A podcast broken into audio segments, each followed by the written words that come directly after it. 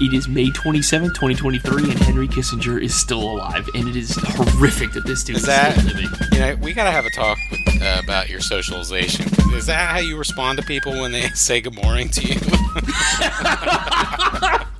you should. That's exactly what I me do. tell you Like, hey, something. It's morning. May twenty eighth, two thousand twenty three. Henry Kissinger is still alive. Here's my five bucks, Dunkin' Donuts person.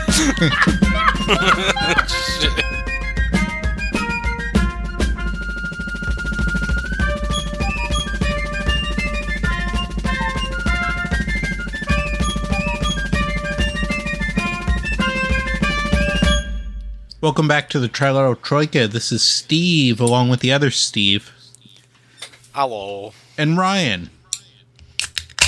Are we gonna Are we gonna talk about how they locked the Animaniacs in the tower this episode?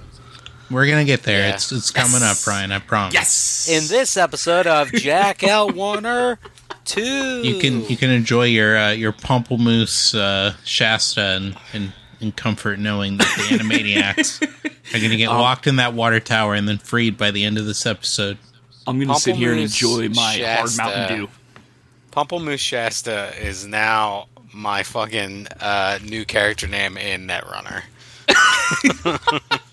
I- Shadow Run. I do like that the hard Mountain Dews when they first came out they're really hard to come by, and now they're just in that um at They were, well, they only released them in Florida. No, they were they released in other out. places too. yeah, there there was No. it was Florida, No, Tennessee, and somewhere else. Yeah. Yeah, but it was like a it was a very limited release. So now I have it's like a special edition, but it's like hard Mountain Dew Baja Blast. Dude, you actually edition. bought that shit again? No, no, no. I bought the special I- edition. Steve, Oh Malibu Stacy has a new hat, and Ryan is here for it.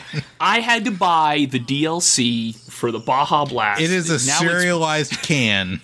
It's, now it's hard Uh, Baja that stuff Blast was so pineapple bad. and shit. Oh, it's, it's dude. Listen, it tickles all the lizard parts of my brain that just wants alcohol and like non-sugar but like sweet drinks like that. Well, fake it got sugar. me it got me pretty lit, but I would say that the extreme pain in my head that it gave me, that wasn't great.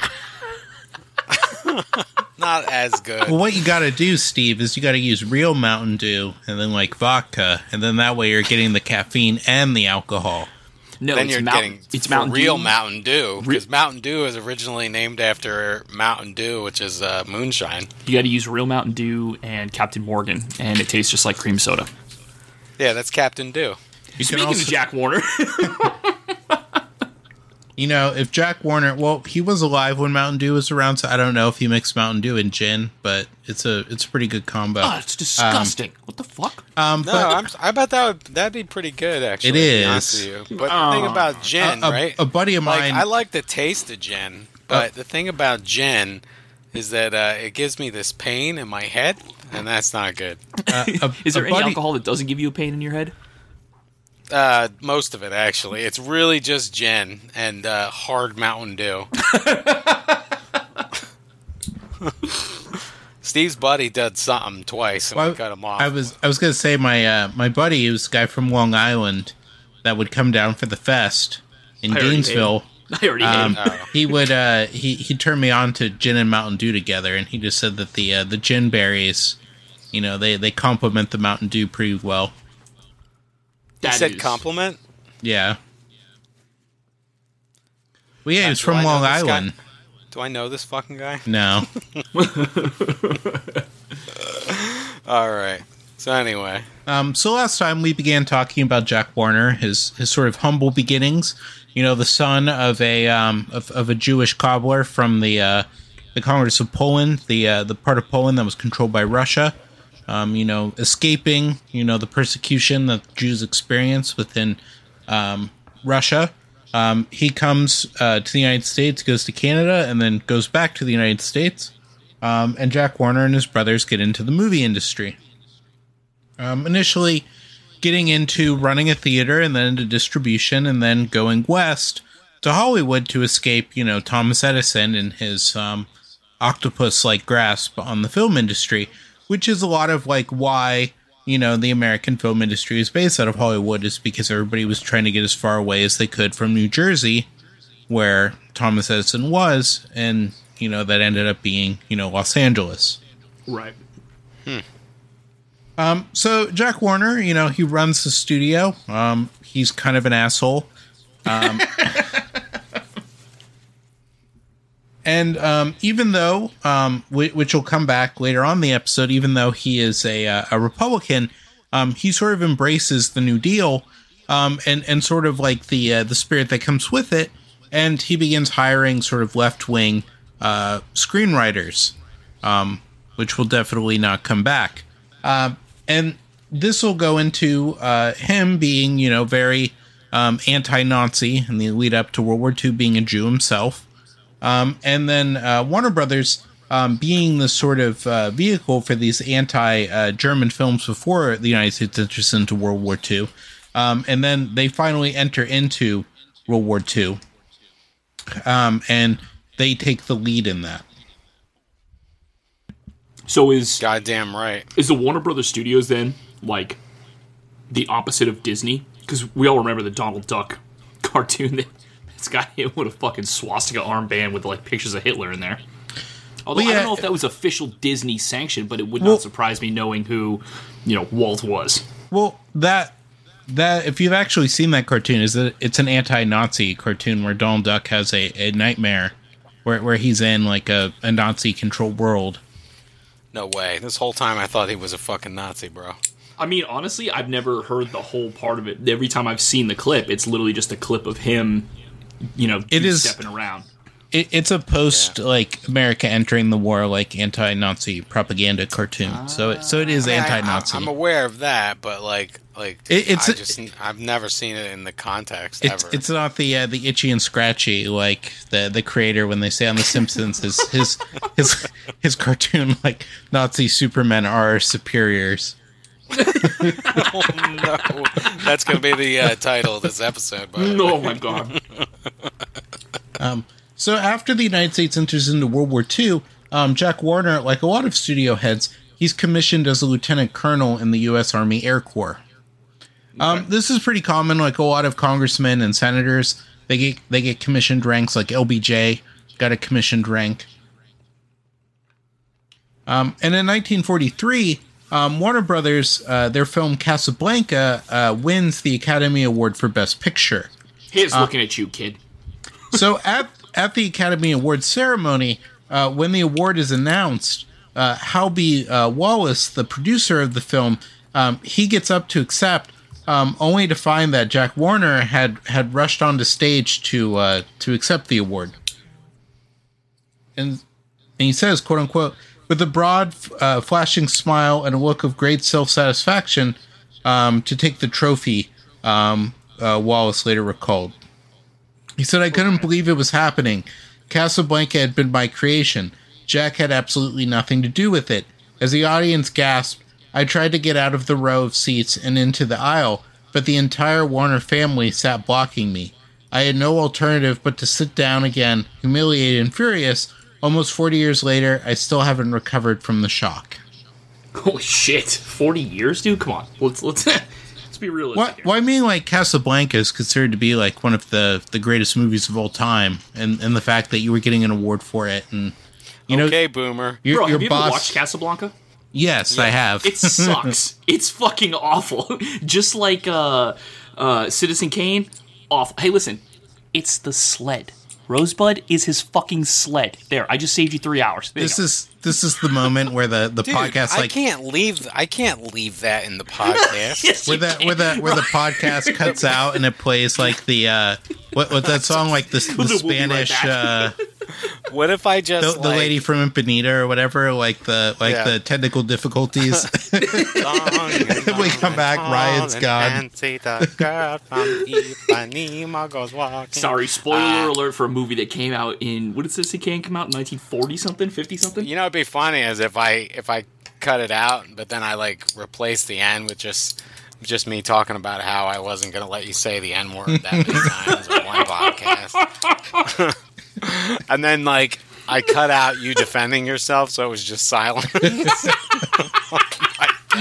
or oh you or you just splice together uh. Ryan talking like Jack Like that, like- L. like- Warner is a N word. I'm like, whoa, dude. Listen, technically we have like 100, and, 100 episodes. There, we have enough of our voices on here that Oh, I could. Uh, we could Through, totally through the magic of feed Chat GPT, we're all yeah, feed 'em all- replaceable. feed it all in the chat GPT. we should. We should just do an episode where you pick a topic and then we just feed it into chat GPT and, and just do it on that. And it does it does the Nope. voices like the uh like the JR ones. We hold a lot of power, Steve. Here, I mean, nobody's checking our sources, you know. So like, they're listening and going, "Yeah, I guess, uh, this guy sounds I official. guess, I guess Jack L. Warner was a mass murderer. I didn't know that." this guy Uh, Steve seems like he knows what he's talking about. I believe him. said he killed a lot of heroes. Also, the sandwich. No, that's John McCain. yeah, John McCain. Uh, yeah. Jo- John McCain didn't like a he didn't meet a wife he didn't like. Um, so He also didn't meet a fucking aircraft he couldn't crash. Um, yeah, in in 1943 as well, um, Jack Warner, um, a- after being advised by President Roosevelt, um, he produces a a controversial film, which is an adaptation of a book called Mission to Moscow. Um, and this was a Police film, Academy Four. yeah. Mission to Moscow. and this was a film that was meant to inspire public support of the alliance between the United States and the Soviet Union during World War II. Um, later on, while testifying in front of the House of Un-American Activities um, on October 27th, 1947, um, Jack would dismiss the allegations against him, um, saying uh, saying that the film was subversive, and he argued that Mission to Moscow was produced "quote unquote" only to help a disparate uh, war effort and not for posterity. Um, after the film itself, which was not popular um, uh, under distribution, uh, the Republican National Committee accused him of producing "quote unquote" New Deal propaganda. okay. Um, and and also too, Warner Brothers, as I mentioned uh, previously, um, they produced more pictures during the war than any other studio um, that that covered um, the war itself, being anti-Nazi, and also covering every branch of the armed services. Um, they also were produced. these were these like movies that were intended for the general public to get like morale for the war, or were these movies that were excuse me produced for like the troops for Well, like well, they're produced for the, public USO shows? Okay. Um, because because USO shows at this time it's all live. Ah, okay. Um, and the the studio would also produce patriotic musicals such as This Is the Army and Yankee Doodle Dandy. Really? okay. All right. Different Um, time. Different time. After the war was over in 1947, um, he would serve as a friendly witness for the HUAC uh, committee, um, which is the House of Un-American Activities Committee. I've never heard it referred to as the HUAC. Yeah, yeah, HUAC is is generally how it's referred to uh, Huh. as the acronym. Interesting. and um, he would end uh, he would sort of lend um, credence to the allegations of red infiltration of hollywood um, he also would claim that uh, communists were responsible for a month-long strike that occurred in the fall of 1946 Here we go. and he would also provide the names of screenwriters um, who were dismissed of suspected communist sympathies, um, which would effectively like destroy these guys' careers. Um, these included um, Alvah Bessie, Howard Koch, Ring Lardner Jr., I John like Howard how you just Lawson. kind of Was that last? You just skimmed right past that name. Howard who? I know Ray Bessie. What Howard kind of Koch. fucking name? It's C A U L K. It's K O C Yeah, H, it's like the uh, Yeah, like the big money Nazis they say. Well, they call it Coke. Yeah, they know, say the but, uh, Koch we- brothers all the time, but or I, I, Coke. brothers. Yeah. I don't know if they're just trying to church it up though, like Joe Dierte. I think they're. No, they're definitely the Koch brothers.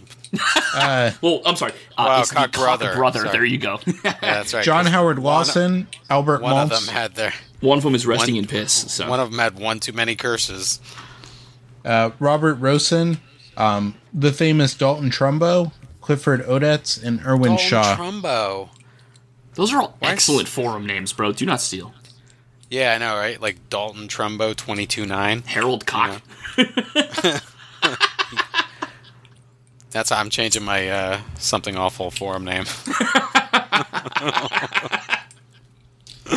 a, a biographer of Warner would claim uh, that Warner was "quote unquote" uh, was furious when Humphrey Bogart, Lauren Bacall, Paul Henreid and John John Huston uh, joined other members of the Stellar Committee for the First Amendment in a fight uh, in a flight to Washington to preach against the threat of free uh, threat to free expression.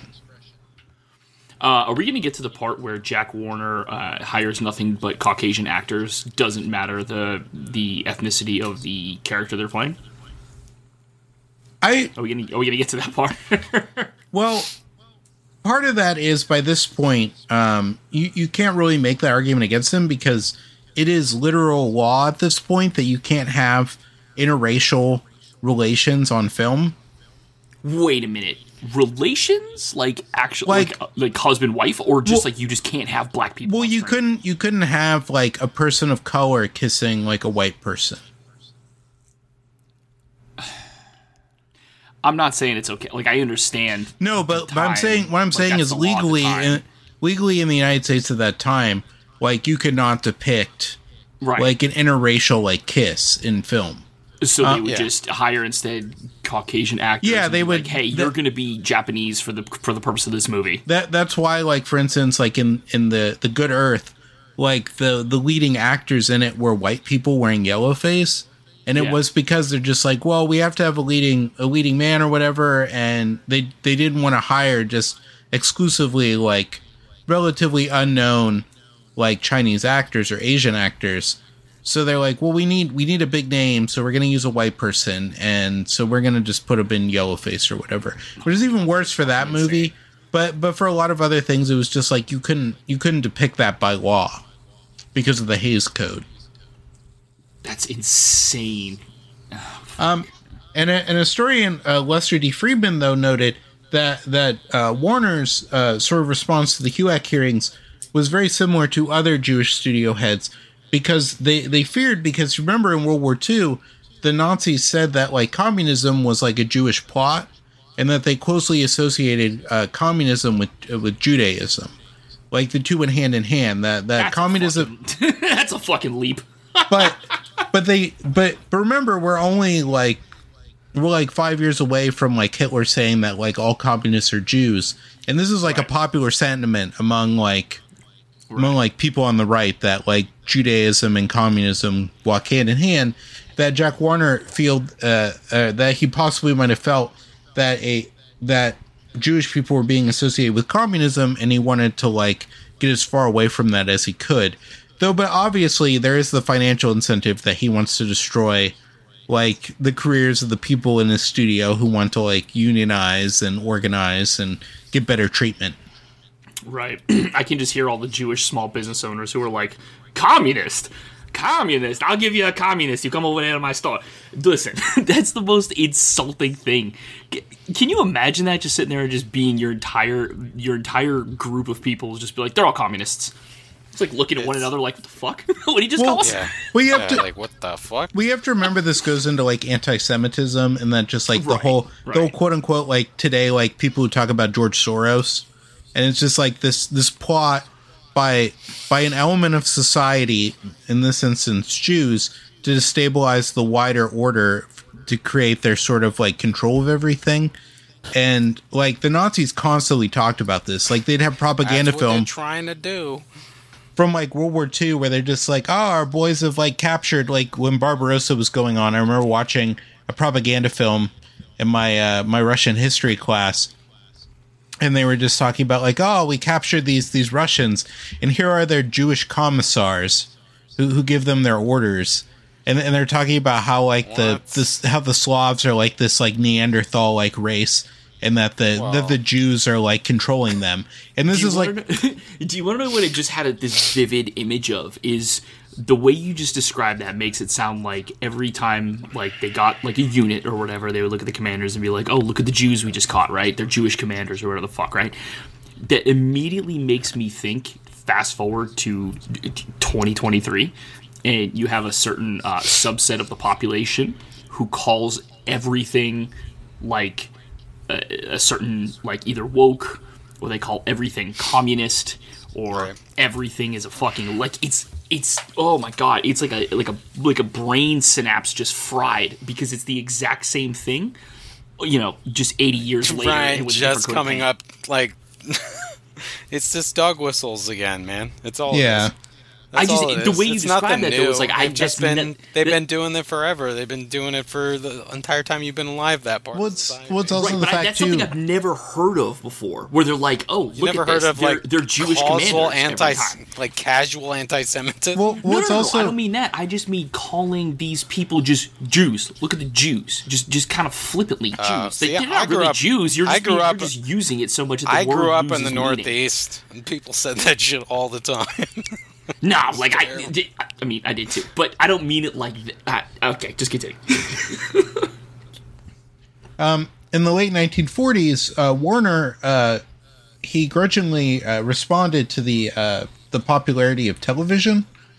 Um, and initially, he tried to compete with it by having like new gimmicks in, in films, such as like 3D films. Um, Nice. But these weren't very popular. just 3D like films just in the like now. 40s? In, Uh. yeah, in the, the late 40s, early 50s, it's like the golden age of uh, of like 3D film. 40 the 1940s and 1950s it was the golden age of 3d films Yeah, where you have to wear the glasses with the uh, the the blue and red lens. yeah, yeah i didn't even know that that was a thing back then Yeah, much less the golden Yeah, age you've never seen you've never seen. Well, I guess yeah, that that is definitely shocking. It's I not. It's not until than the. It's not until the '60s that they developed the technology where they can film it with one camera. Um, during during like the 40s and 50s, they have to film it actually with two cameras.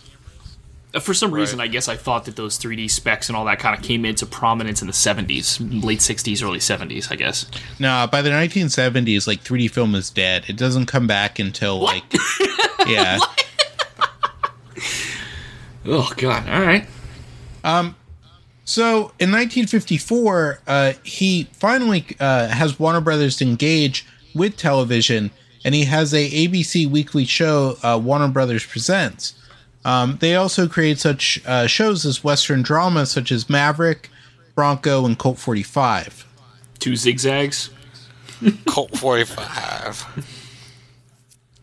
were these just like western you said these are just westerns Yeah, because that's like the big thing that's on TV at that time in the 50s. maverick bronco and would you colt 40 I'm, I'm not familiar with uh, Bronco and Colt 45, but I am familiar with Maverick. have you watched maverick Yeah, is it worth your time Um, I'd say it's all right. it's okay Yeah, you ever, you ever seen the movie? top gun is great No, Maverick. oh no i haven't Because that was um, who who we're going to talk about next was uh, I believe James Garner was the the star James of Garner Maverick. was James Garner was the original Maverick. Now yeah, it's Tom and then Cruise. in the movie, no, it's not. It's Tom Cruise, Mel Top Gib- Gun Maverick. Mel, Mel Gibson was Mel the star Gibson. of the film Maverick. No. Mel Gibson, and then uh, James Garner was his dad in that.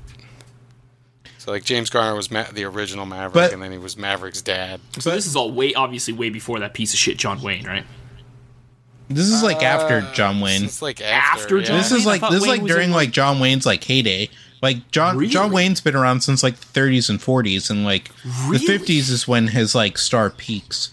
Um, but uh, Jack Warner, he's used to like dealing with uh, movie actors in a heavy-handed way, um, and he uh, he provokes a lot of hostility from from emerging new actors like James Garner, um, who would sue Warner Brothers uh, over a contract dispute Uh oh. and and Jack Warner, who's angered by this, uh, what he perceives as ingratitude from television actors, um, who are who are showing like more independence in film actors, um, that that he begins to have a greater hatred of television. Okay. Um, Alright. and uh, and and soon after this as well, he makes his son Jack Jr. head of the company's new television department. Jack Junior. Junior. I want to get to the cartoons, man, because those are old as fuck. So, like, we Oh, you be in that. we'll, we'll, we're we're we're getting to them. That like the way you said that was like kind of like what you would say to your parents when they were watching TV. Let's get to the good. Come on, fast forward to the good shit. It's like you're saying that to Steve. Dad, can we please get to the cartoons already? Listen, uh, because I grew up on Warner Brothers cartoons, like that opening theme, that da, da, da, da, da, da, like that shit was my childhood. Like if I go on YouTube right now, I'll pull up a 24 hour stream and I'll just have it running in the background because Right. those, tho- like those cartoons were like Dude, that's my like every mass murderer in like 80s movies, you know? Oh my god, stop! You're just sitting in like a fucking just a uh, an old like like taxi driver esque hotel room uh, with the heroin strap around your arm, and you're just about to light up before you, you turn on a computer because this is like a shadow punk like, or like a shadow run kind of thing. Cyberpunk. Rabbit season, duck season. Yeah. And in then the background. yeah, in the background, all you hear is rabbit season, duck season. And then you you pull out a punt gun and go rabbit season. Listen, it's just it's lo- old school Looney Tunes are like just something. It's just I like having if I just need noise in the background. Like that's kind of I don't blame you. Everyone's got their comfort uh, show. You know, for me, it's like The Office, but uh, Seinfeld, those shows. Yeah, Those are I could have the, it's, the Simpsons can suck, and I'll I'll still have it on. I don't give a shit. I could leave Yeah. the Simpsons on It's all good for day. background noise. Absolutely. All day, could just watch it all day. yeah, I'm It's not like a wa- serial it's like killer a like wa- invested it's in the plot it's like of a the fucking fucking Looney Tunes I'm watching. It's like a warm hug. No, You're you not wouldn't invested. be invested in it.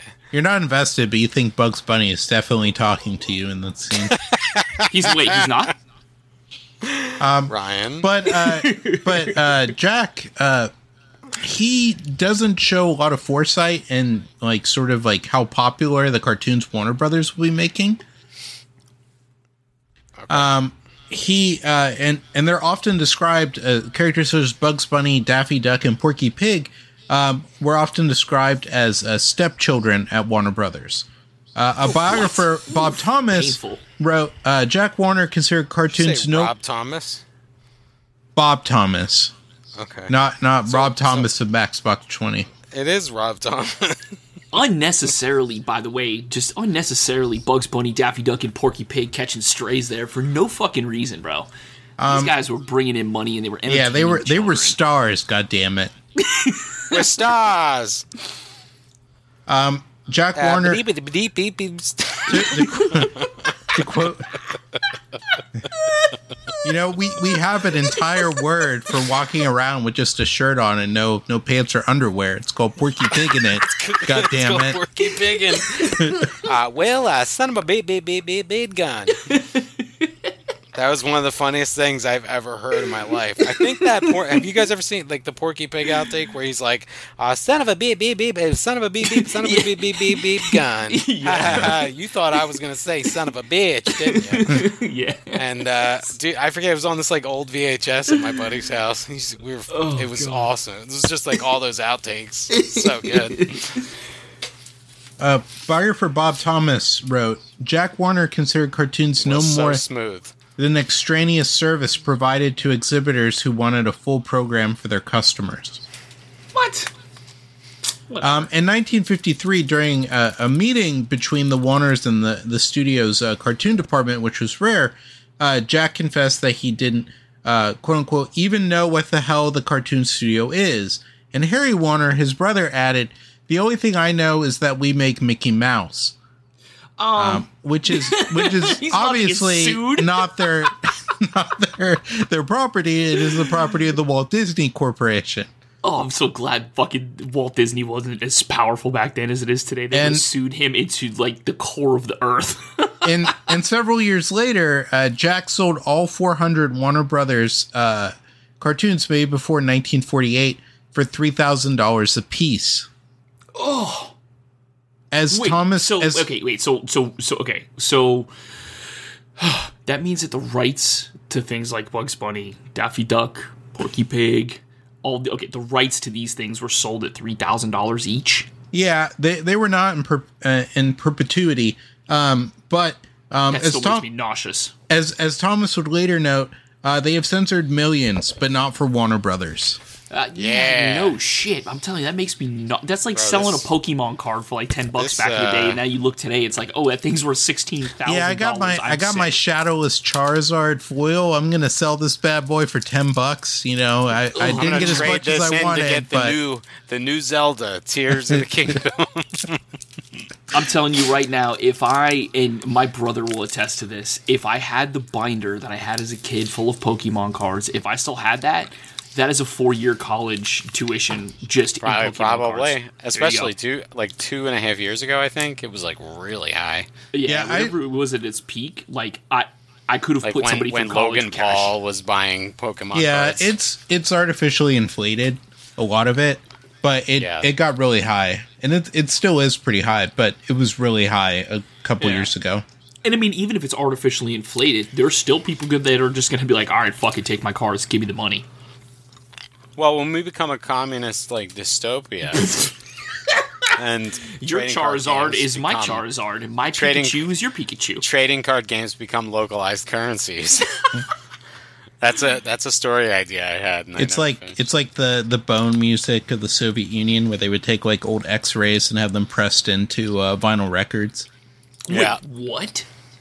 Yeah, there was like a thing because um, in in the Soviet Union there were these booths that were set up for uh, soldiers in the Red Army that if they wanted to send a message home to their family, they could um, they could like speak into a microphone and it would press it on to vinyl and create a vinyl record that they could send home.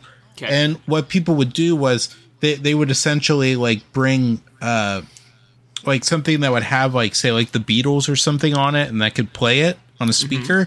They'd play the speaker into the microphone and the microphone would then record, you know, making a copy of the Beatles song onto like a vinyl uh, record and since they didn't have anything really to use, they would use like old x-rays. So it came to be called like bone music because it was on, you know, x-rays of people's bones. Oh, that's pretty cool. I like that. Yeah, That's that's pre- that's Yeah. metal as fuck. I want but my yeah. final words on a bone music. Okay. They're gonna be weird though, you know. I'll know- take the extra side. Yeah, super size. I'm just gonna take it because you know Steve was Steve knew he was on the way out, but some of the things he said, you know, I wouldn't I wouldn't say those things. I'm just saying. I'm just saying. Uh, Not even my was he so wildest dreams. Ge- why was he so mad about George Soros anyway? George Soros is still alive. He's like 156. yeah. I don't know if I. He's like the God I- Emperor. He's just like plugged into some chair somewhere, not Yeah. even moving.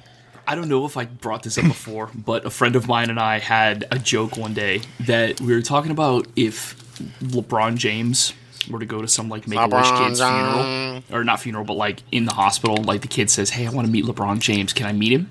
And they say, "All right," and they set up the meeting. And LeBron comes in, and he's got like you know his whole press team, you know all the people taking pictures, the hospital administration's there, and the kid's like, "Yeah, I just want to meet LeBron James. I just, I just want to talk to him real quick." And he's like, LeBron shows up, and the kid's the kid's weak. Okay, he's in the bed. He's he's very clearly you know frail. He's on the cusp of death. Hold on, let me get is- some more popcorn. Lebr- LeBron is very much you know movie. understanding. You know he, he, he comes to the movie. kid's bedside. It's right? a really long fucking movie. he's talking to the kid, and you know it's clear that the kid doesn't have much time left, and he just you know the kid looks at him and he appreciates that LeBron's there, and he just tells him, "Hey, listen, before I go, the only thing I want to tell you is you're overrated." Beep.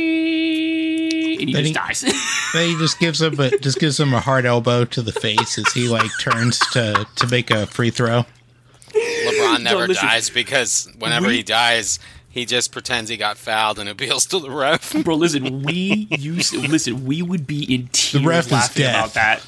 It'd be like the kid would be like, "Come on, come closer, closer." I think you that travel too much. people are- I think you know, uh, just to make it a little bit more normal after that. Uh, I think that people uh, they undersell LeBron James. I think he is the goat now. That's my opinion. I mean, it, you all can't really be the goat and get swept, I guess. But All right, yeah. you know, he doesn't have he doesn't have anybody around him. You Ye- know, Years ago, I described him as a Terminator robot that's just programmed to play basketball, and it's still true. yeah, he's never gonna he's never gonna stop. He's in perfect shape. He could keep playing for. He had forty points in one game. Like he's not. He's good. I mean, Tom Brady was like forty something, but and he was still putting up points. It doesn't mean he should be much playing. much different sport too. Uh, more uh, quarterback is the probably the one Yeah, position it's- in the league that you could play into 40s because you take a minimum of fucking hits.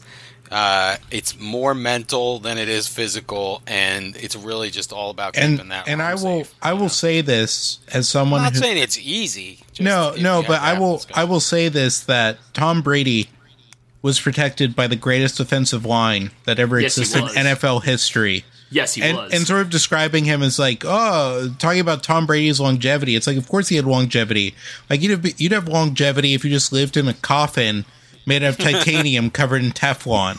Like that's the equivalent of Tom Brady.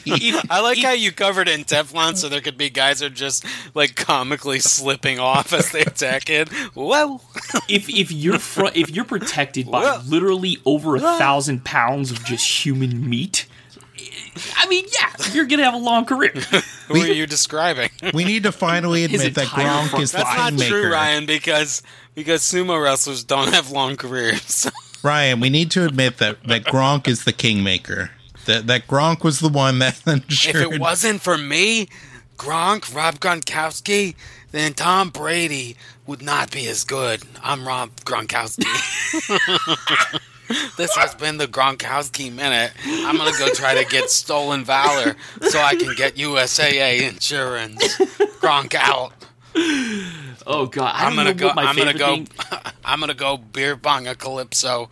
Gronk out. I don't know what my favorite thing about the Patriots is the fact that apparently Bill Belichick loves recruiting from the Gators and was like recruited how many of those players from like that really dark time in Florida's history with Urban Meyer coaching and like 37 uh, felons on the team. Give me some of these boys that kill other people. You- I want you- them on my, I, I want them on my violence ball team. you you say I would that, like but they were like the- one of they were like one of the best like NCAA teams during that time yeah. period. Like yeah, no, yeah, no, because nobody's like they were fucking running down the field with pistols in their waistband, just pulling their shirt up, being like, "I dare you to tackle me." yeah, you're telling me these boys have? You telling me these boys committed multiple crimes and felonies? I want them for my violence ball squad. Why? Listen, it was like it was like the, the the wild swing of like the Aaron Hernandez, like literally like putting people in chokeholds on the field, and Tim Tebow like You ever see the preaching to the other sideline. about Aaron did you see that? Hernandez. It's it's pretty crazy. His But- life was fucked up. Bill, it's wild. Bill Belichick comes onto the field and he has one of those Latin King hoodies that has like the crown. Yeah, he just comes out and says "Amo de Rey" and just fucking yeah, He starts like fucking stacking, throwing up gang signs on the side of the field. yeah. He he cholo walks, or not cholo walks. Is it cholo walk? No, crip walk. yeah. Because there's cholo. yeah, They have that like cholo. Cholo stepping, Yeah, cholo stepping. That's it. Yeah. Cholo Um, stepping, crip walking. In in February of 1956, uh, Jack's relationship with Harry, his brother, um, begins to uh, worsen. Um, because Harry learns that Jack is deciding to sell Warner Brothers pre 1950 films uh, to Associated Artists Productions, which will eventually be called Motherfucker. United Artists Television for the modest sum of $21 million. That's not bad. Harry would say what this year is this? 1956. Yeah, so that's the equivalent of four But- billion dollars. Because you have to you have to remember too that Warner Brothers is very prolific during that I'm real period. good at math. They're still prolific. Like So- Warner Brothers is like the movie studio. Like you would be hard to press if you okay. Look, if you interviewed hundred people, But is They're they're not Brothers? they're not Hammer Films level, but they're but they're up there.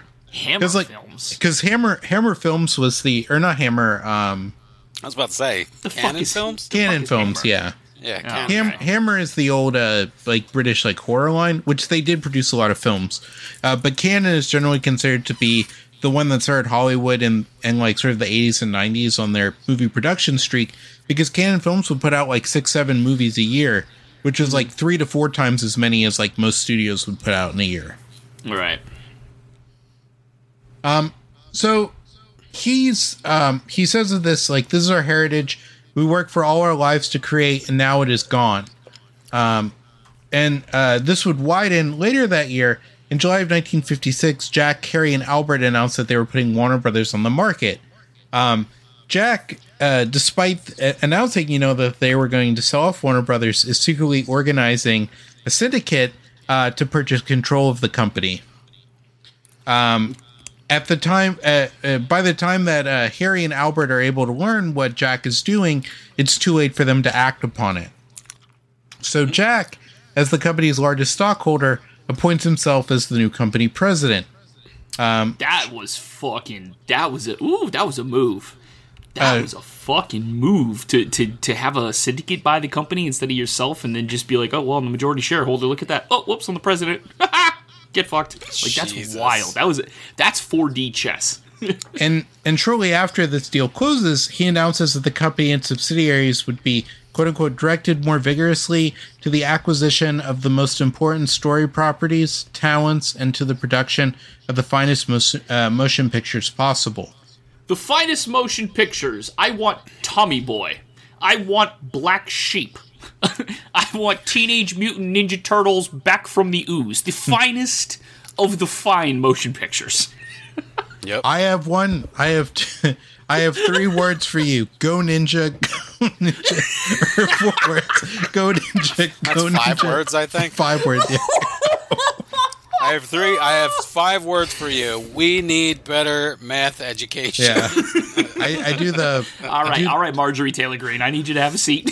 Yeah, I'm gonna need decorum in the house. Oh, I do. I do the uh, the the history of the world. You know, Moses. Like I have fifteen commandments. I have ten commandments.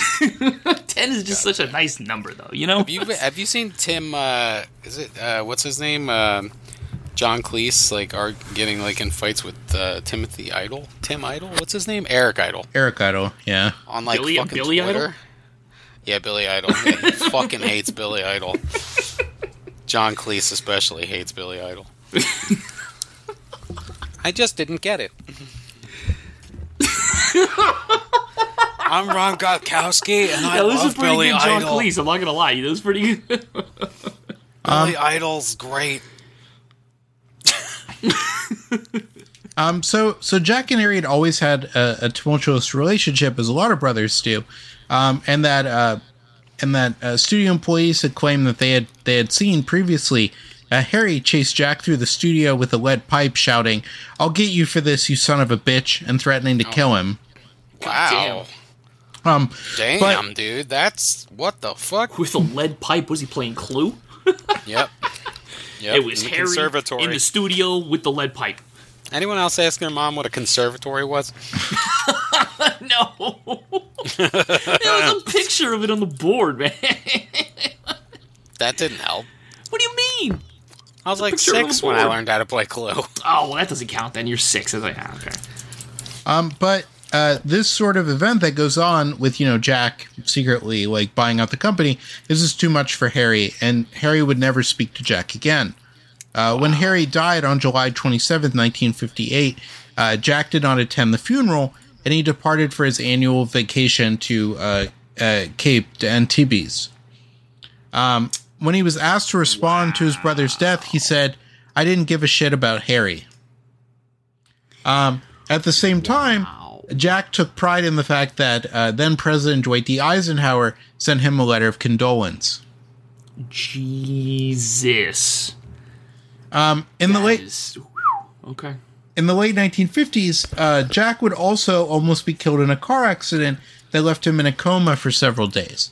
On August 5th, 1958, after an evening of baccarat at the Palm Beach Casino in Cannes, his Alfa Romero, uh, Alfa uh, Romeo uh, Roadster uh, swerved into the path of a coal truck. About the only alpha thing in this whole sentence. Good God. uh, swerved into the path of a coal truck on a stretch of road located near the seaside villa of, of Prince Aly Khan. Um, Warner was thrown from the car, uh, which burst into flames upon impact. Um, Uh, were seatbelts invented in 1958? they were they were not common until the seventies. Do you Yeah. think Alfa Romeo would have had a seatbelt in that car? They Probably had, not. uh, Probably not. Okay. I mean, Jack Yeah. Warner does not sound it like was the kind of uh, guy that would wear a seatbelt as anyway. La Cintura di Macchina. the belt of I the fe- seat. The belt of the We thi- car. uh, Jack Warner gives me the kind of uh, seatbelts are gay vibes that he wouldn't wear it anyway. That was actually his main goal in life was to let everyone know that seatbelts were homosexual. what the Yeah. fuck are you talking about? He made a number of movies where he made sure that the Hi, I'm actors said that. Warner, And I'm glad you stayed for our whole show. And now that you're here at the end, you'll get the new, real history of seatbelts. Phil, is it, Hi, is everyone. Is it manly to dying in a car accident? Is it manly to do that now? Hi everyone, I'm Paul Newman, and I want to tell you that if uh, if you wear a seatbelt, it'll probably kill you or take your arm, so you might as well not wear one. They're also gay. what the fuck? it could turn you into one of those in like that tight camera shot. Homosexuals. My God. I seriously have seen like bumper stickers, uh, like anti seatbelt bumper stickers. Yeah, It's like, because- what are you doing? Oh, I- man? Fuck, I knew- are fucking ridiculous. I, Like, I know I know two brothers who were anti seatbelt, and they always had the argument of like, well, I'd rather die than like be an accident where like my arm gets taken off by a seatbelt, and it was like, Yeah, not a that's, fucking- You're- that's, you're fucking that's stupid. thing. I worked with a girl who, who told me this story about someone who got decapitated by the seatbelt, right? And uh, and I was just sitting with her, and I was just like, that never fucking happened. that didn't happen. Sorry, didn't happen. Like, yeah, you just do the Adam liar. Sandler, like, no, no, it didn't. no, it Nah, didn't. I don't. I don't think it did. I'm sorry. Did she did she sew razor blades into her shoulder strap? Yeah. I okay, maybe.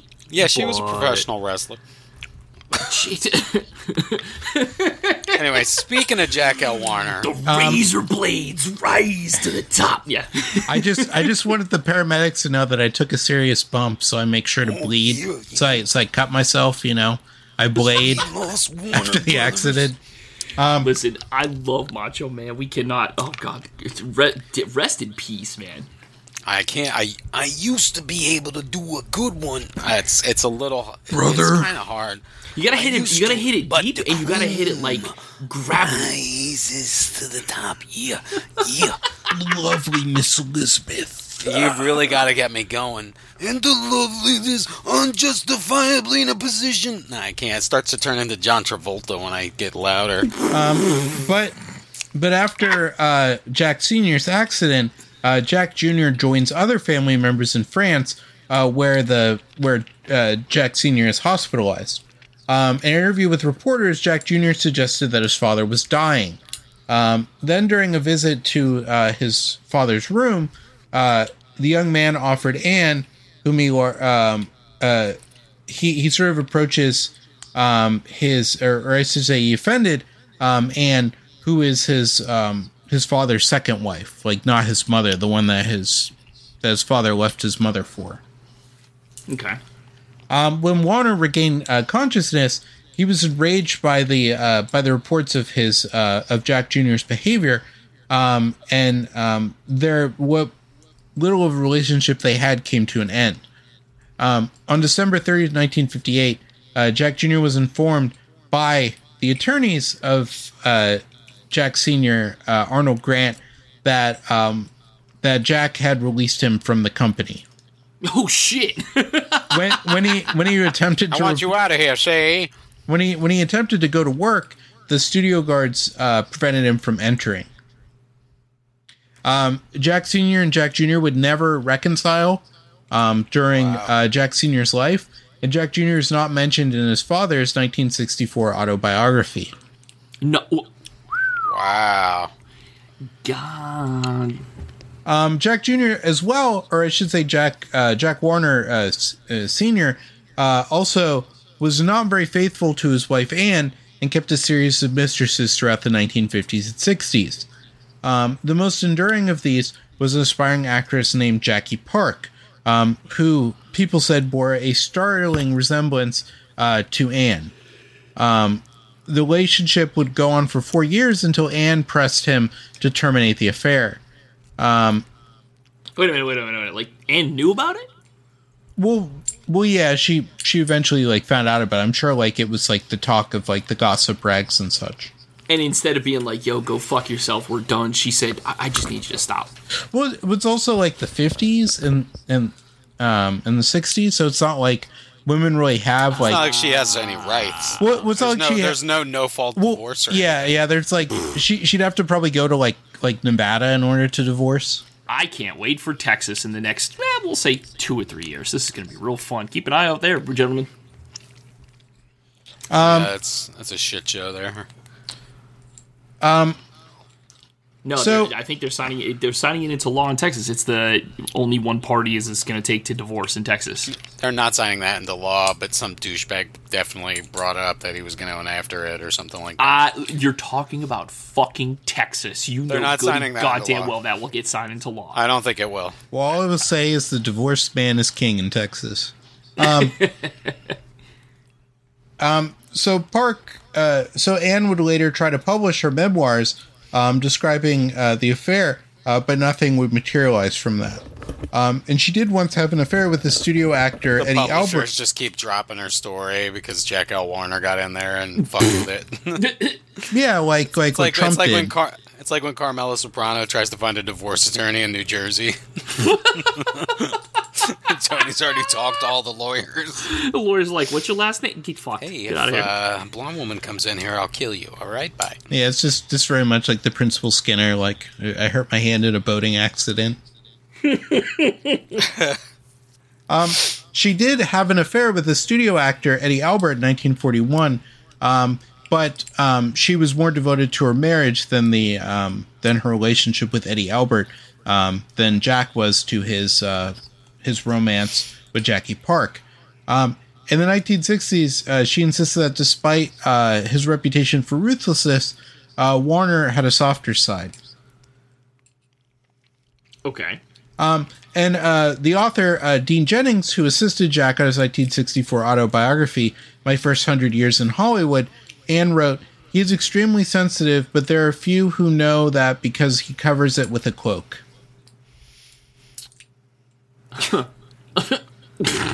I mean, it's the '50s. You you got to be you got to be masculine, man. Otherwise, you're you're once again reverting back in the '50s. If, if you don't, you're, you're one of those dudes. Well- well, he's also- everybody he's- talks about you. Well, he's also a guy that was born before the 20th century. Yeah. Um, in the 1960s, uh, uh, Jack would uh, sort of keep up with the rapid changes in the industry and played a key role in developing films that were commercial and critical successes. In February of 1962, he purchased the film rights for the Broadway musical My Fair Lady, um, paying uh, $6.5 million for it, which was unprecedented at the time. Interesting. The previous owner, uh, a CBS director William S. Paley, set terms that included 50% of the dis- uh, distributor's gross profits, plus ownership of the negative at the end of the contract. Um, despite this uh, purchase price and the ungenerous terms of the contract, the deal proved uh, lucrative for Warner Brothers, securing the studio $12 million in profit. Gotta spend money to make money, baby. That's how it works. Warner was also criticized for choosing a non-singing role or a non-singing star, Audrey Hepburn, to play the uh, leading role of Eliza Doolittle in the 1964 Academy Award-winning uh, film uh, Doctor Doolittle, which she would win the Academy Award for Best Actress, or I should say, um, the Academy Award for Best Actress went to Julie Andrews, who had played Eliza in both the Broadway and London productions of the musical uh, of Mary Poppins, uh, and uh, Hepburn wasn't even nominated. Uh, but the film won Best Picture, uh, won the Best Picture Oscar in 1964, which Was Audrey Hepburn just like an unknown person in the '60s? Well, that no, doesn't wasn't any that sense sh- why he would get criticized for that. well, it, it's the fact that she couldn't sing.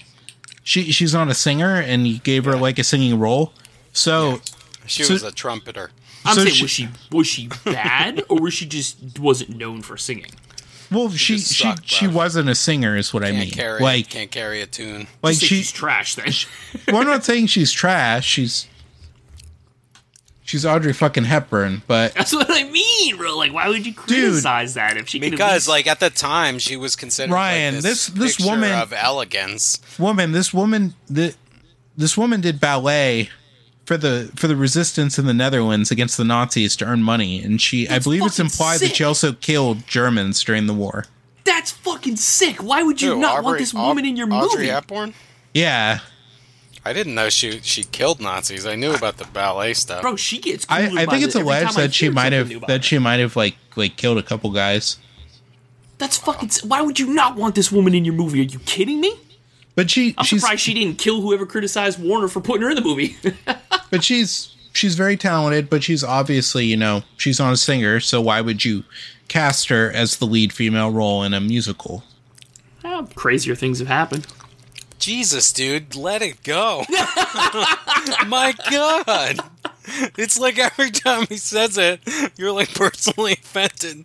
Do you have a room in your house that's just covered in Audrey, Audrey Hepburn? To be honest, no. No, I'm, I'm not a So college student, Ryan.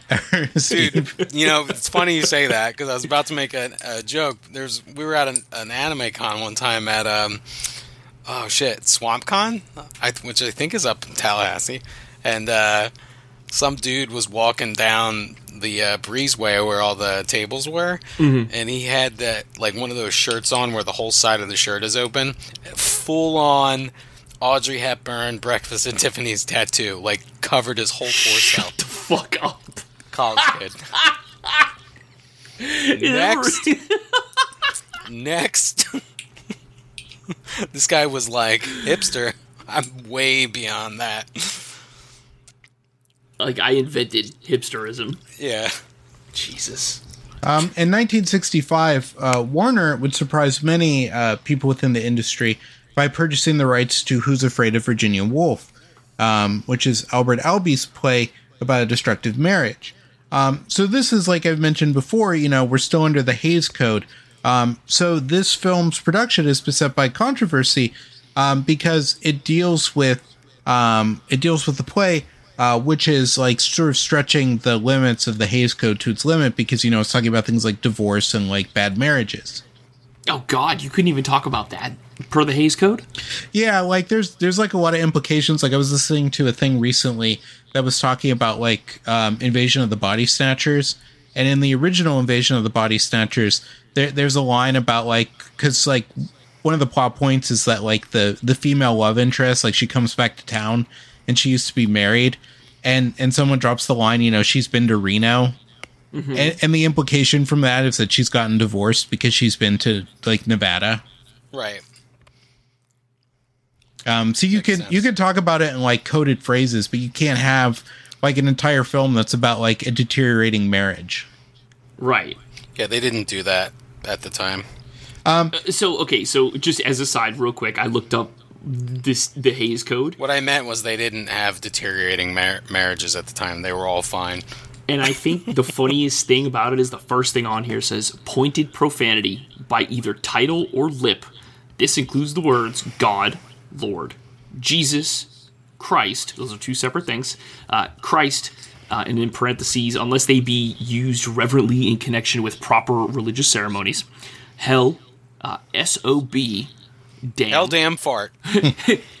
God with a W. That's God, okay? And every other profane and vulgar expression, however it may be spelled. Some of these are what? Okay, white slavery, not slavery. White slavery. That's how I describe work. Uh, ridicule of the clergy. don't talk about the priest. Don't talk about the father. Uh, arson, the use of firearms, theft, robbery, brutality, methods of smuggling, uh, sympathy for criminals, sedition, uh, rape or attempted rape. That's fair. Why? Why would that be in like you know might be okay? That should be in hard no. Fuck is wrong with you people? Uh, surgical operations. What? You gonna read the whole Hays Code? No, I'm just kind of like just going to the very end of it now. Oh, okay. Um, That's that's. but uh, Jack Valenti at the time, who had assumed leadership of the Motion Picture Association of America, recalled that a meeting with Warner and the studio aide Ben uh, Kalmenson left him "quote unquote" uneasy. He said, "I was uncomfortable with the thought that this was just the beginning of an unsettling new era in film." In which we would lurch from crisis to crisis without any suitable solution in sight. Uh, during this time, uh, Lehman and the film's director, Mike Nichols, uh, battled with studio executives and exhibitors who insisted the film be shot in color rather than black and white. Um, these controversies would soon fade um, into the background while Warner challenged the validity of the production code by publicly requiring theaters showing the film to post an adults only label and restrict ticket sales accordingly, all as a marketing tease to uh, get audiences to see uh, what warranted that restriction. Um, is so this like the OG NC-17 rating? uh, because because they don't have ratings at this time, so yeah. But he's also doing it as a marketing ploy, like like sort of like where they'd say like, "Oh, this movie's so scary," like like people had to be taken away by ambulance after seeing this. He's like, Oh god. Such this- this, "This movie's for adults only, Ryan." And if you know oh, anything about Virginia Woolf, this Yeah. is an adult thing. I mean, and I by that I mean it's, like- it's I kind of nothing about boring by the about standards. guys. I've always been real careful. Like when I was a kid and I was trying to watch a movie and and my brothers were like telling me it was going to be good and it said ad- adult situations, I got out of there because I listen. You know, I listen. That's what My Steve did. favorite Steve part of sat growing down up- and he listened. My That's favorite right. part of growing up was when HBO and being at like my relative's house that had HBO when they first started talking about adult situations, uh, mu- mature content, uh, nudity, sex. It was just like, man, listen, this movie gets better by the second. Go to bed. And then when and then when Ryan then when Ryan saw real sex, then he was just like haunted for the rest of his life. Yeah, yeah, I was. the episode on bowling pins. Why- why- that doesn't look comfortable. Why is she gonna? Oh my god! Now they're throwing bowls at her. So the MPAA, um, because they they had had issues trying to censor another film called The Pawnbroker, um, they gave in and approved the film as a special exception um, uh, because of its uh, quality, uh, which led other filmmakers to challenge the the Hays Code itself more aggressively. Um, uh, when Who's Afraid of Virginia Woolf came out, it was a, a critical uh, success and, and also a financial success. Um, Yeah. It also Yeah, secured even though they forgot the apostrophe S in Virginia. You know, Um, and it also uh, secured 13 nominations uh, uh, for Academy Awards, including Best Picture in 1966. Nice. Interesting. Um, so, despite uh, these achievements, uh, Warner begins to become uh, wary of making films. Steve, you need to refer to achievements as Chievmos. Our audience is not going to get it. He had he had gotten so many platinum trophies that he was tired of them. He platinum trophied his life. Um, That, that he be, that he began to become weary of making films, um, and he sold a substantial amount of stock in the studio um, to Seven Arts Productions in November fourteenth, nineteen sixty six. Um, some believe that uh, that Ben Kalmenson, the, the previously mentioned uh, executive vice president, had persuaded him to sell his stock so that Kalmenson could assume leadership of the studio. Um, however, uh, Warner had personal reasons for seeking retirement. Um, his wife Anne was continually pressuring him to slow down, um, and that he felt he needed to put his affairs in order. Um, he sold his 1.6 million shares of the studio stock shortly after producing the film adaptation of Lerner and Loewe's Camelot. Never uh, seen it. I think Steve's seen Camelot. Uh, I have, but it's been a really long time. I'm going to put that on my to rewatch. Not. It's not like. Oh, never mind. Actually, His not. his sale after after capital gains tax would uh, would net him 24 million dollars, which in today's uh, money is the equivalent of uh, 194 million dollars. Good lord. Um, eight months after the sale, uh, Jack would quip, Who would ever have thought that a butcher boy from Youngstown, Ohio would end up with 24 million smackers in his pocket? Um, eh, he had also. that's after tax. That, that, that's cold hard take home. Yeah. Pay. Oof. Yeah, and, then he like, and then after he said that, him and several bulldozers and trucks pulled his gigantic pocket down the road. Flipped him upside down, grabbed him by his ankles, and started shaking. All right, boys, we're moving. as he as he filled his 20 Scrooge as he filled his million smackers in here. as he filled his Scrooge McDuck vault and jumped into it and immediately Why does concussed he himself. do that? Why does he carry all that money in his pocket? He hates banks. he doesn't trust He him. banks. He just- he just has- the banks. He just has like a mattress. gigantic wallet that he wears like a backpack.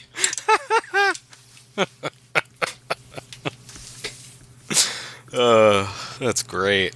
Um, he also um, Cutting edge stuff here. After that, he also earned the distinction of being the second production chief to also serve as company president, the first being Columbia Pictures' Harry Cohn.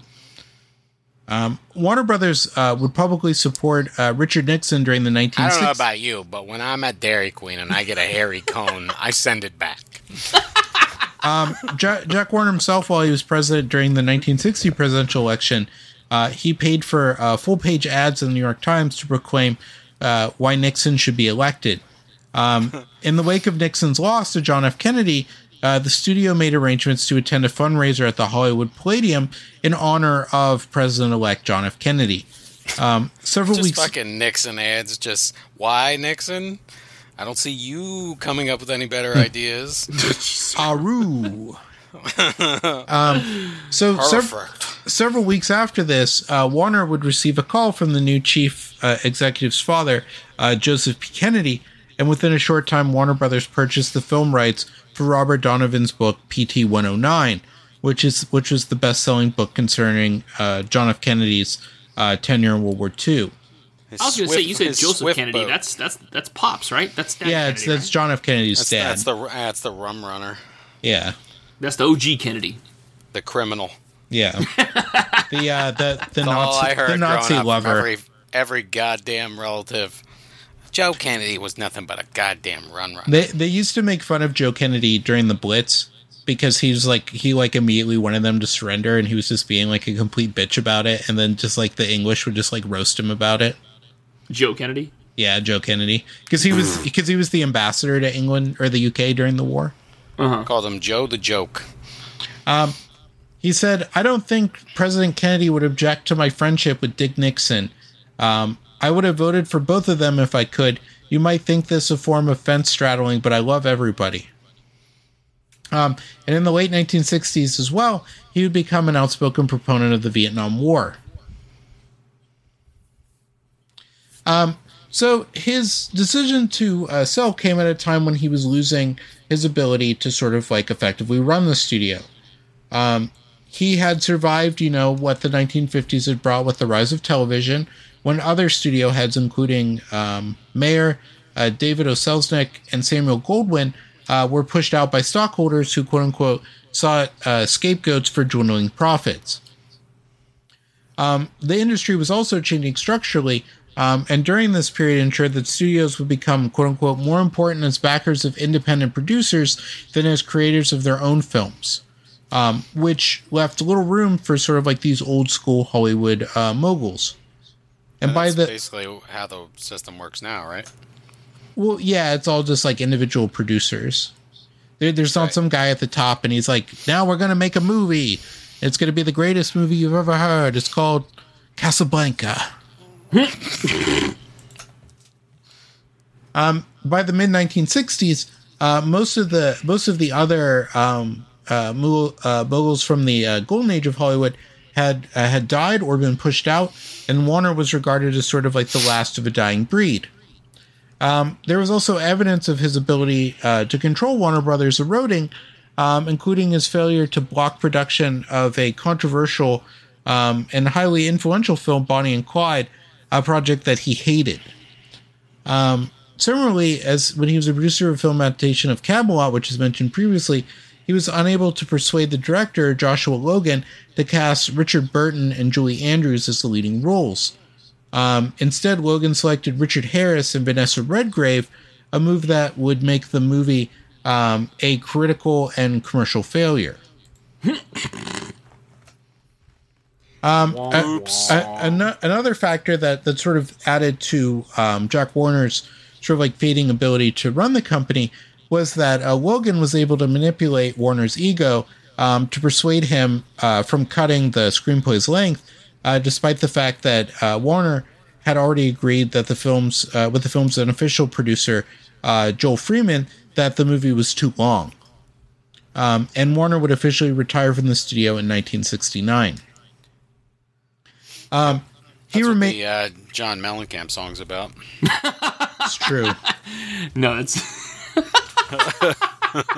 It's true, Ryan. It's all true. that's the that's the Smashing Pumpkins 1969. That's what it's about.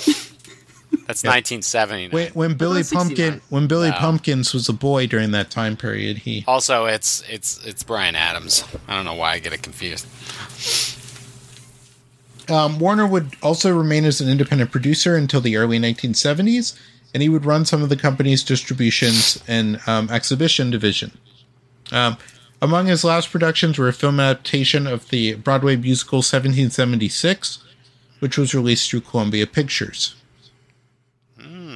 Um, before the before the film released, uh, Warner showed a preview cut to President Richard Nixon, who had recommended substantial changes, including the removal of the oh, song, I, I love it. I love it. including you just want to change one or two things for me. in- including the removal of the song "Cool, Cool, Considerate Men," which struck him as being a veiled criticism of the Vietnam War. I, I don't like that because I think that's criticized of the Vietnam War. Um, without consulting with the film's director, Peter H. Hunt. Fucking uh, Henry Kissinger in the corner, just yes. You know that fucking piece of shit is still alive. Yeah, he's a, he just turned hundred. It's May. 27th. It was his birthday. It is May twenty What do you think the point of killing all those people was, Listen, Ryan? listen, if listen, anything, but to gain the blood of immortality, I of just- I just- immortality. I just. It is May twenty seventh, twenty twenty three, and Henry Kissinger is still alive, and it is horrific that this dude is, Is that still living. you know? We got to have a talk with uh, about your socialization because is that how you respond to people when they say good morning to you? you should. That's exactly You know, what I do. tell you Like, hey, something. It's morning. May twenty eighth, two thousand twenty three. Henry Kissinger's still alive. Here's my five bucks, Dunkin' Donuts person. Shit. Sometimes I switch it up. Sometimes it's like it's May 27, 2023, and Margaret Thatcher is still dead. Thank you. Have a nice day. Oh, sounds like a great day ahead. See you.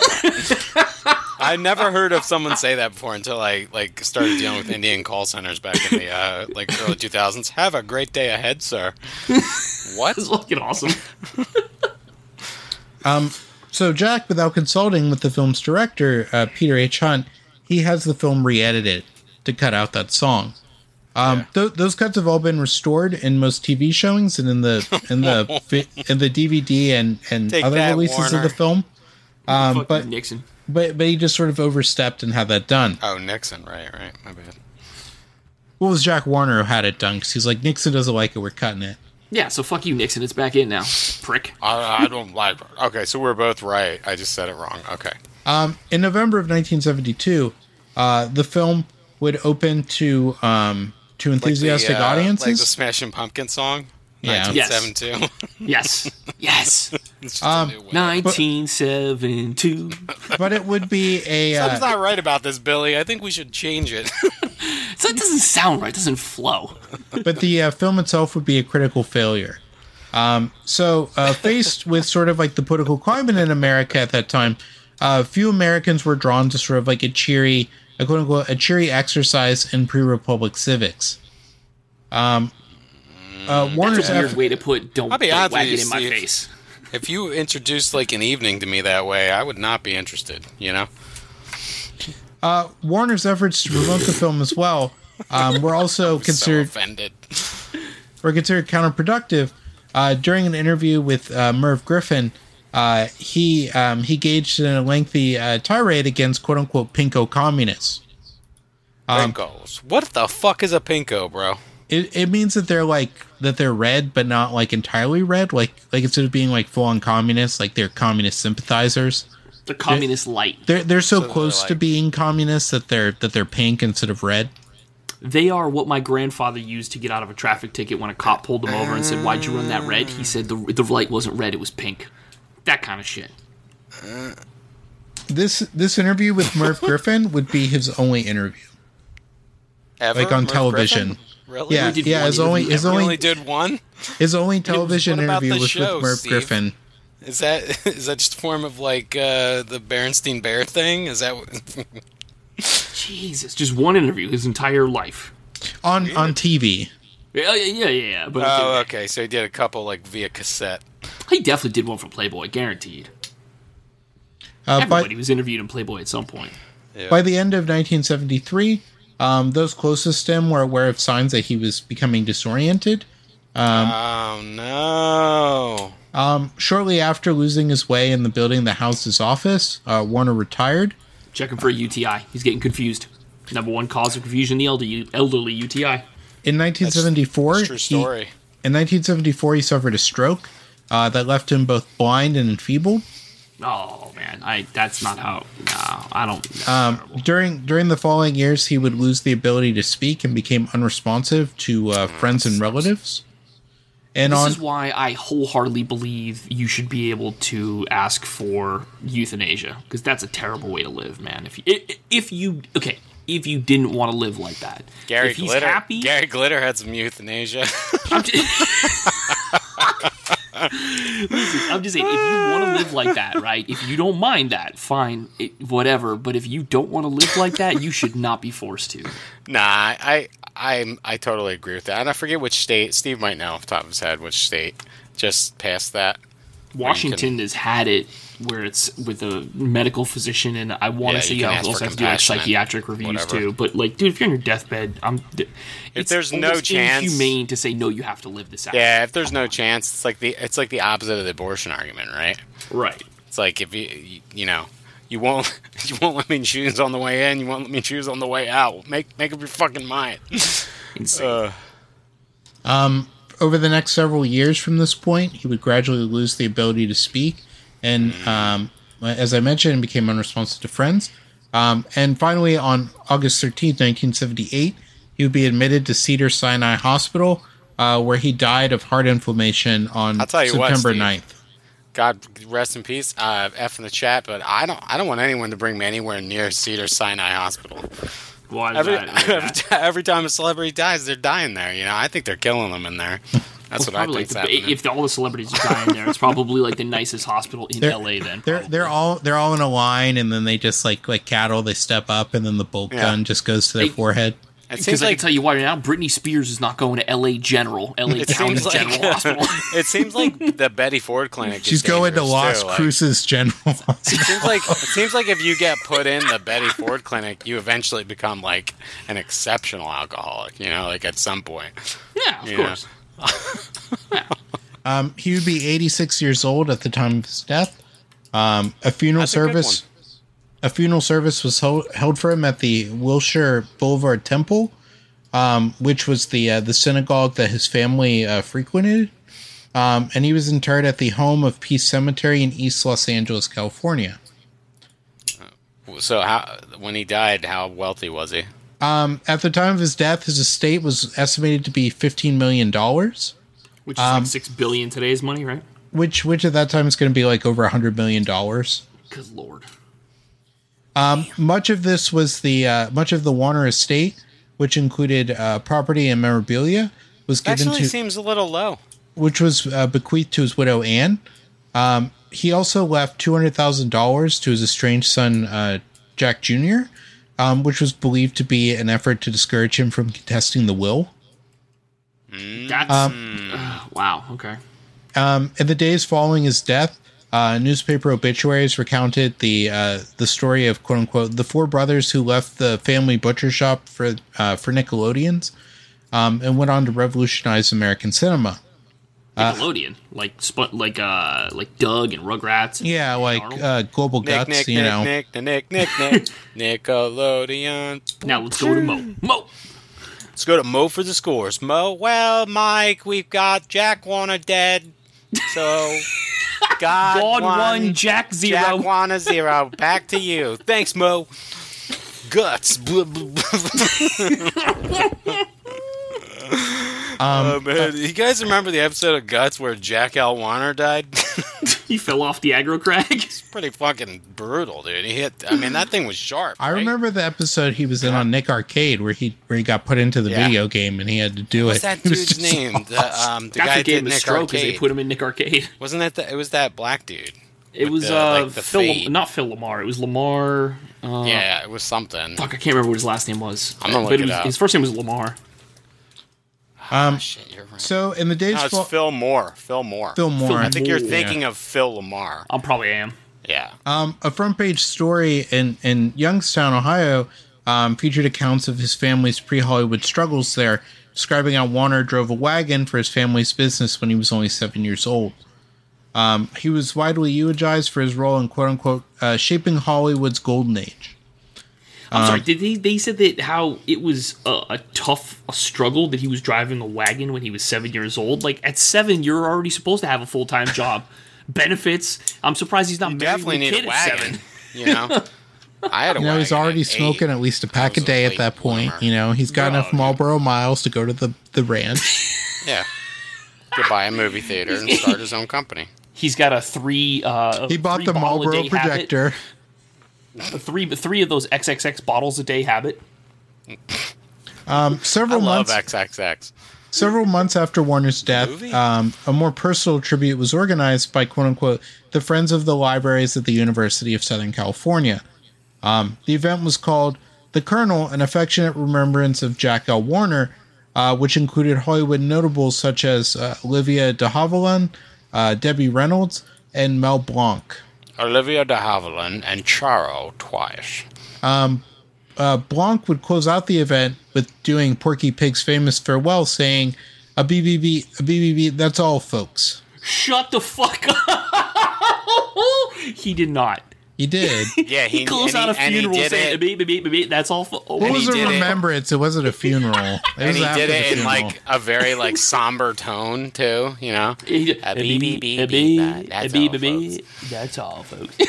Uh, Warner, uh, due to his contributions to the uh, motion picture industry, was given a star on the Hollywood Walk of Fame, which is located at uh, 6541 Hollywood Boulevard.